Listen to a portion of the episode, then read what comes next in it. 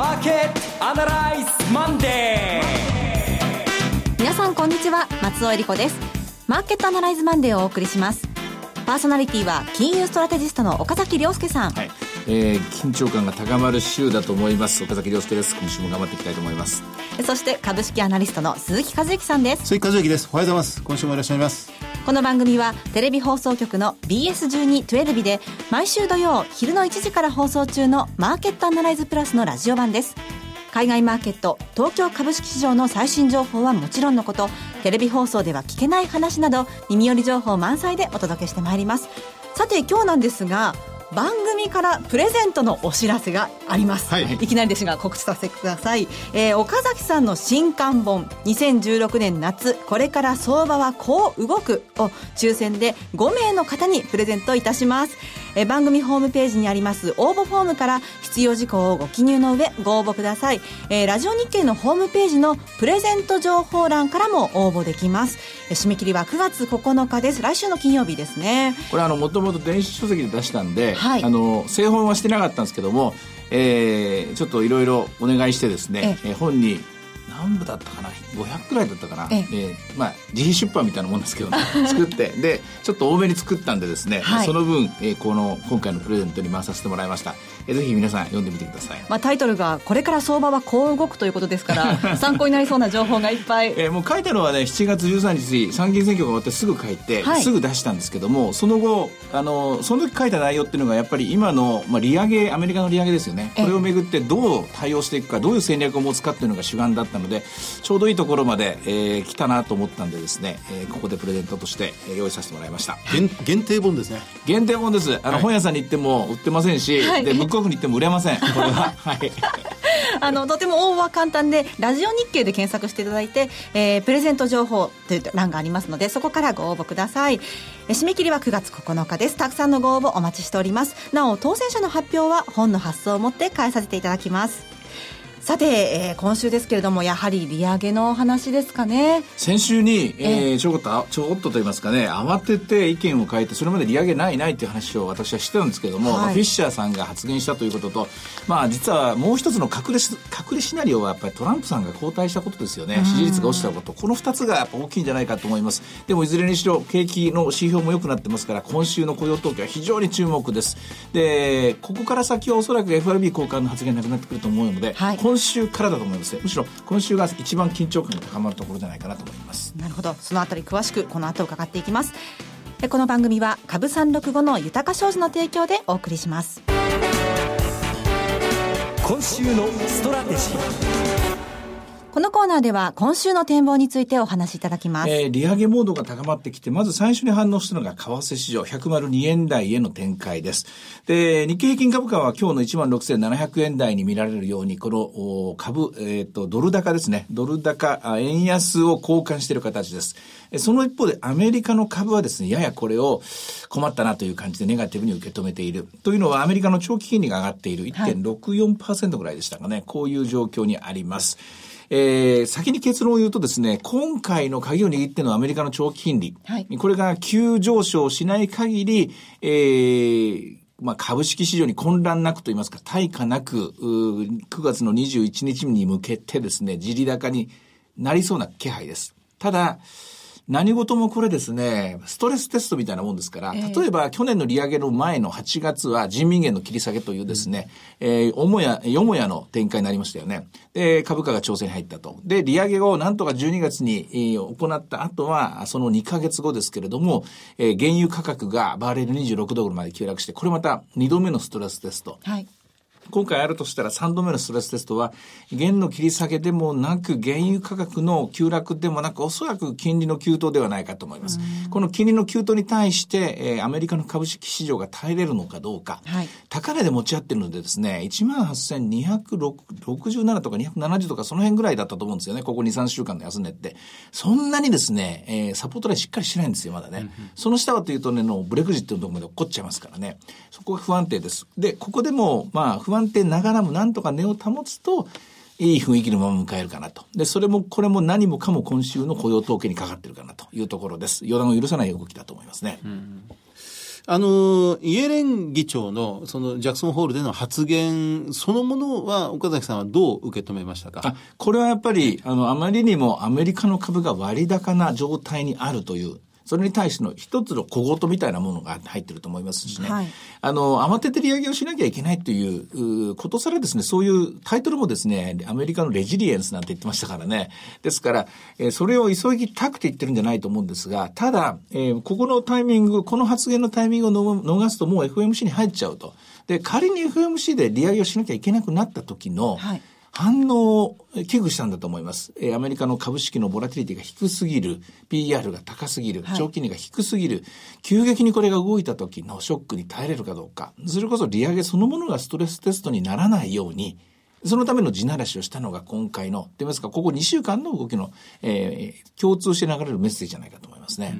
あの非常に素朴な疑問なんですけれども、まあ、イエレン議長は、この雇用統計、次発表されますけれども、この内容っていうのもなんとなく分かってはいたんでしょうかいね。や、えっと、この雇用統計そのものについてはまだ集計中ですから入っていないと思います。はいはい入っていませんけども、あの方はその雇用のデータをですね、もうこの何十年間も重箱の隅を包むよう、つつつくように世界で一番調べた人なので、ええ傾向的にはこれは大丈夫だという判断をしたのじゃないかと思います。あと見られる統計としては、あ住住宅販売がしっかりしていること、それから製造業ですね。製造業の数字が生産と、それから稼働率、両方がドル高と、それから原油価格、下落の影響を受けてずっと低迷してたんですけれども、今年の3月をボトムに回復局面にあります。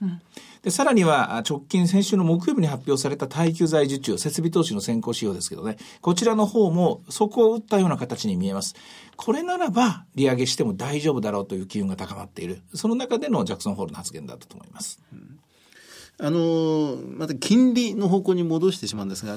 土曜日放送のテレビの方でも、アナライズのテレビの方でも、グリーンスパン議長の発言というものを岡崎さん、改めて取り上げてられましたよね。その、金利は近いうちに急上昇するとはいうことを、もうマエストロ。マエストロがね。ええアラン・グリーンスパン議長がまたこう発言したということで、ここれもやっぱり今、まあ、繰り返しになるんですが、警戒事項としてマーケットは認識してるわけですよね。これね、あの、相場っていうのはね、あの、記憶と、えーそれから、どういうんですかね、このトラウマで動いてる記憶とトラウマ。うん記憶とトラウマの違いっていうのは、記憶っていうのはいいように解釈してるんですよ。いいストーリーが自分の中であって、自慢話みたいな話で、話です。一方、トラウマっていうのは、装飾がかかんないんですよ。ええもう本当に痛みのままこう出てくるわけですね。はいでこおそらくこの金利が急上昇するっていうのはこれはマエストロ、グリーンスパンのトラウマだと思います。どういうトラウマかというと87年、えー議長になってすぐ利上げが遅れた。利上げが遅れる間にアメリカ株が PR どんどん割高になっていった。放置した状態になった。で、利上げをした。えー利上げをしても金利の上昇が止まらない。長期金利が10%まで一気に上がってしまった。で、次の瞬間起きたのがブラックマンで3割の株価の下落。これが未だにもうあれから30年経とうとしてるんですけども、未だにおそらくグリーンスパン議長の脳裏をよぎってるんだと思います。でも、これは事実で、こう、こんな風に私がペラペラ喋ってるのは私自身のトラウマでもあるし、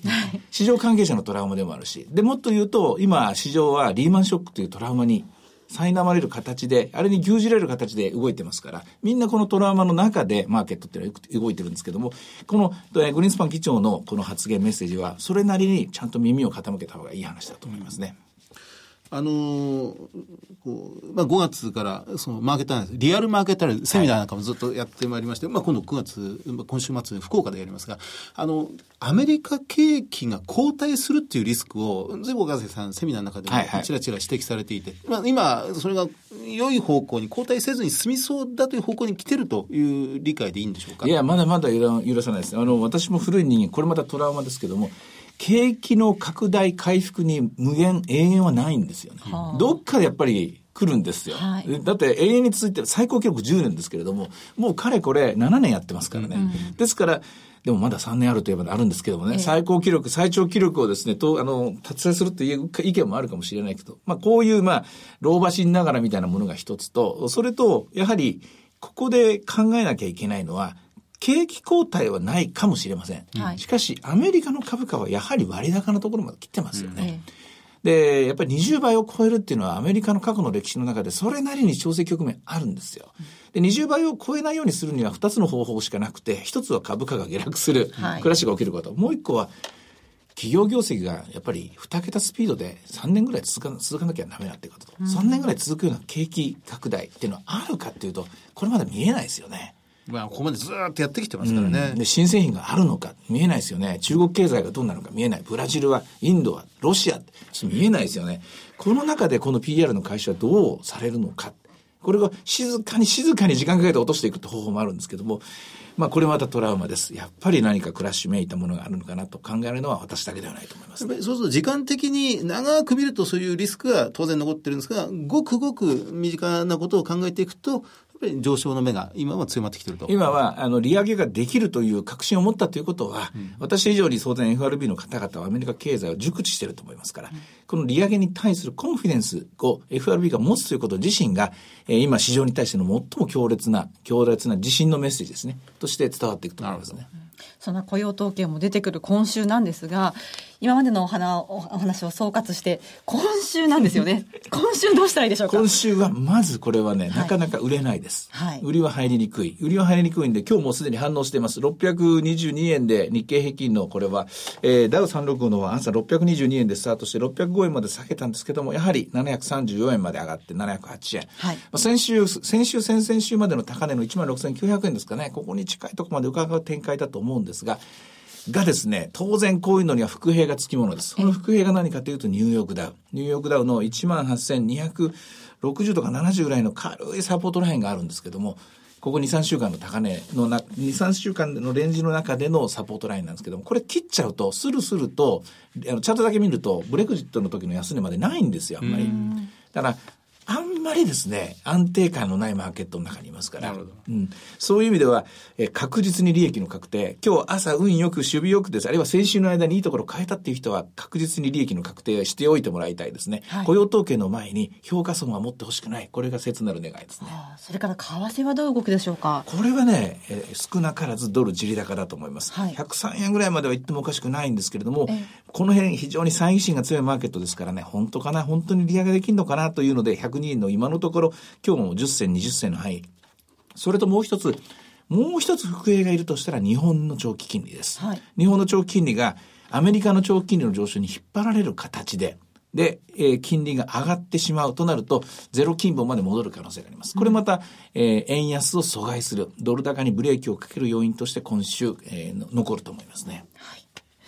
えではちょっと改めてなんですけれども、えー指標の方をチェックしておきたいと思います。はい、えー日経平均全場で、えー、16,700円台を超えてきているという状況ですね。えーマザーズは動きが非常に鈍い状況にとどまっています。えーマザーズ指数はプラス0.3%程度の上昇です。うん、出来高はまだ8000億しか全部できてないですから、まだ半信半疑なんでしょうね。これが本当にそこを打ったのか、私もまあ半信半疑ですからね、そこを打ったと決して言えない。えーただその中でボラテリティが23.55、じゃん、若干下がったんですが、やはり、そんなに喜んで、ここでもう大丈夫だって安心感は広がっていない。やっぱり今週は大きな山場ですね。わかりました。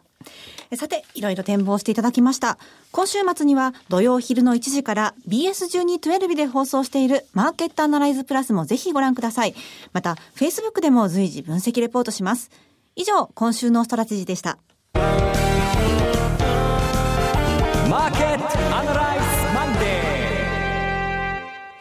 それではここで、株365の豊か商事からのセミナー情報をお伝えします。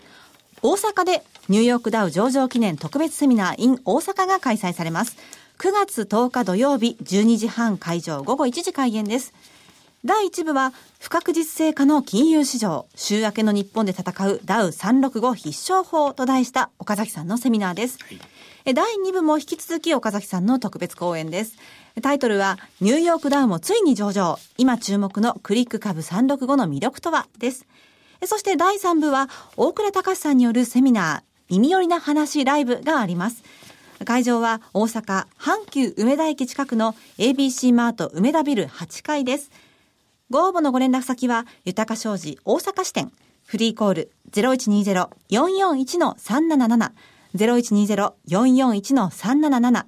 受付時間は土日祝日を除く9時から午後8時です。そしてその次は横浜です。ニューヨークダウ上場記念特別セミナー in 横浜が10月1日土曜日に開催されます。12時半会場午後1時開演です。第1部では、遠蔵こと田代岳さんが、混迷相場をどう乗り切るか、遠蔵さんの投資法を徹底解説します。第2部では、遠蔵さんと大橋弘子さんによるニューヨークダウもついに上場。今注目のクリック株365の魅力とはといったスペシャルセッションが開催されます。そして第3部は岡崎さんによるセミナー。不確実性化の金融市場、週明けの日本で戦うダウ365必勝法です。会場は横浜駅近くにあります TKP ガーデンシティ横浜ホール 6C です。ご応募のご連絡先は豊か商事横浜支店。フリーコール0120-997-624 0120-997-624受付時間は土日祝日を除く9時から午後8時です。えふるってご応募ください。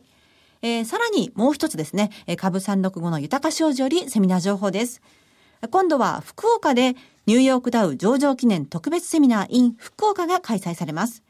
こちらの日程は10月15日土曜日12時半会場1時開演です。第1部は大倉隆さんと大橋弘子さんの為替セミナー本音で言わせてライブ。そして第2部では大倉隆さんと大橋弘子さんによるニューヨークダウもついに上場。今注目のクリック株365の魅力とは？といった特別セッションが開催されます。そして第3部では岡崎さんによるセミナーがあります。会場は博多駅、日本生命博多駅前ビル8階、TKP 博多駅前シティセンターホール、ホール B です。えご応募のご連絡先は豊か商事福岡支店。フリーコール0120-998-624 0120-998-624受付時間は土日祝日を除く9時から午後8時です。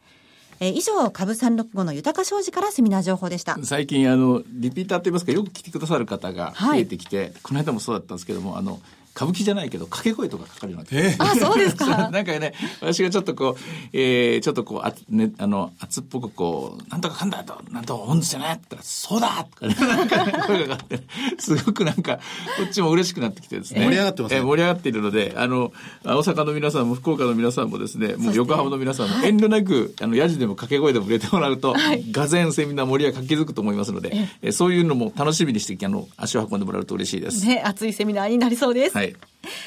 えそして続きましては、毎週土曜日午後1時から放映中の BS1212 マーケットアナライズプラスからセミナー情報です。え今年度初めての東京開催です。リアルマーケットアナライズ2016 Waiting for the Sunrise in 東京。9月24日土曜日、会場は有楽町マリオン内の有楽町朝日ホールです。こちらの応募は BS1212 マーケットアナライズ番組ホームページからリアルマーケットアナライズの応募フォームにご記入いただくかお電話でご応募ください。電話番号は0120-975-724 0120-975-724です。通話料無料、自動音声応答サービスにて24時間ご応募を受けたまっております。締め切りは9月12日月曜日です。東京はもちろん関東近県の皆さんふるってご応募ください。満満を持して東京。満を持してというか24日でしょ、はい。21日の FOMC と政策決定会合の後ですからね。これは予断を許さないですか？ら今のところ何も前振りできないですね。何が出てくるか、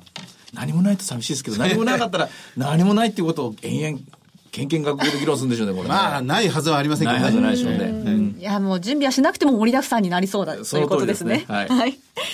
そして、リアルマーケットアナライズ、次はですね、初めての富山での開催ですこ。れ楽しみなんですよねえ題して、リアルマーケットアナライズ2016 Waiting for the Sunrise in 富山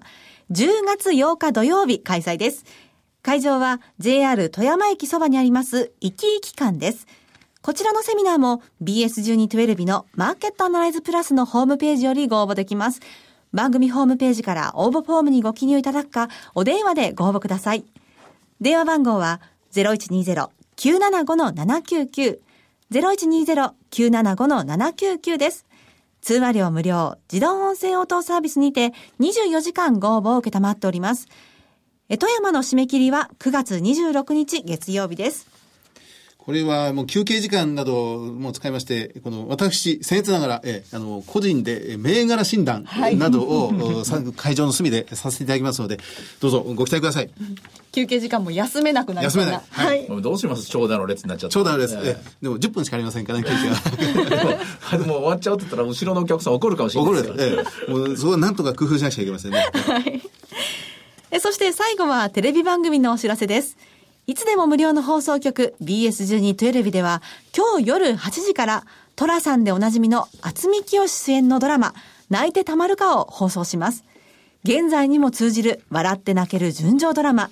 昭和40年代の日本の風景も見逃せません。ぜひともお見逃しなく。オペレーターが視聴方法をわかりやすくお教えします。見方がわからない方はフリーダイヤル0120-222-318 0120-222-318 BS1212 カスタマーセンターまで。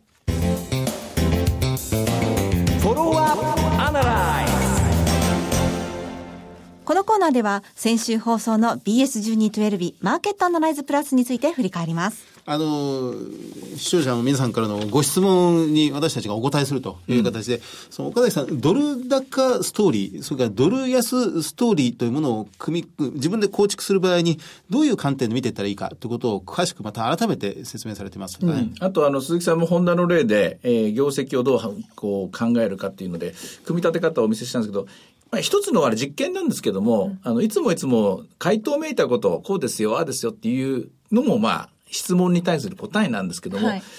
まあこれできるかどうかわかんないけど我々の持っている自分たちなりの公式といいますかね、おうこういうロジックでこういう答えを出しましたっていうその問題の解き方みたいなもんですよね。これをやってみたつもりなんですよね。思考経路というんでしょ思考うか、ね。経路ってやつ、はいで、やったことは自分の種明かしたから、あの、もったいないのかもしれないけれども、でも逆に、次にまたそういうテーマが出た時に、また何度も何度もどうなるんですかっていう答えばっかり聞いてても、しょうがないと思うんで、あ、岡崎さんはきっとこういうふうな答えを出すんだろうな。あ、鈴木さんはきっとこういうふうな答えを出すんだろうなっていうものが、それが伝わったらいいかなと思ってやってみたんですけど、どうだったですかね？い。や、あの、表がね、出てきましたけれども、ももし、あの、番組ご覧になってない方は、ホームページなどでご確認いただきたいんですが、はいまあ、あの、どういったシチュエーションで円が高くなるのか、安くなるのかっていうのが、非常にわかりやすくまとめられたあ表でしたね。の、金利が引き上げられて、引き締めの時は通貨上昇。ん金利がまあ緩和方向に向かったら通貨下落。これは分かりやすいんですが、財政政策が、んまあ、拡張気味っていうんですか。まあ、今みたいに経済対策を打つと。円高になる円高になっちゃうっていう、このパラドックスですね。はい逆に、えー増税したりして引き締めると、えー通貨が安くなる。円安になるとこういう理屈。これは全く目から鱗というか、考え方が逆転でしたねで。も反対意見も多いですよ。そんなこと言ったらですね、俺たちのやってることは何なんだっつってね、政治家の皆さん怒ってきますからね。自分たちの通貨を強くするためにやってるわけじゃないんだってことが起こるんだけども、しかしまあ理論としてはそういうのがあり、あるという話。あとまあ、鈴木さんのあの、ホンダの話も、どうやって利益が作られているのか、どこでどうその円高の、おね、インパクトを調整していくのか、でも円高にもかかわらず利益を出すにはどうしたらいいかっていうの、あんなふうな分解の仕組み、あれはおそらく輸出企業どれにも当てはまるでしょうからね。そうなんですよね。円安イコール必ずしも輸出企業のメリットになってこなかった。んで今、円高も、じゃあ逆にデメリットになってるかというと、案外なってないところもあ見見つかったりなんかするんですよねで。すよね。となると最終的に何のための通貨の、はいえーこの変動なのかというと最終的には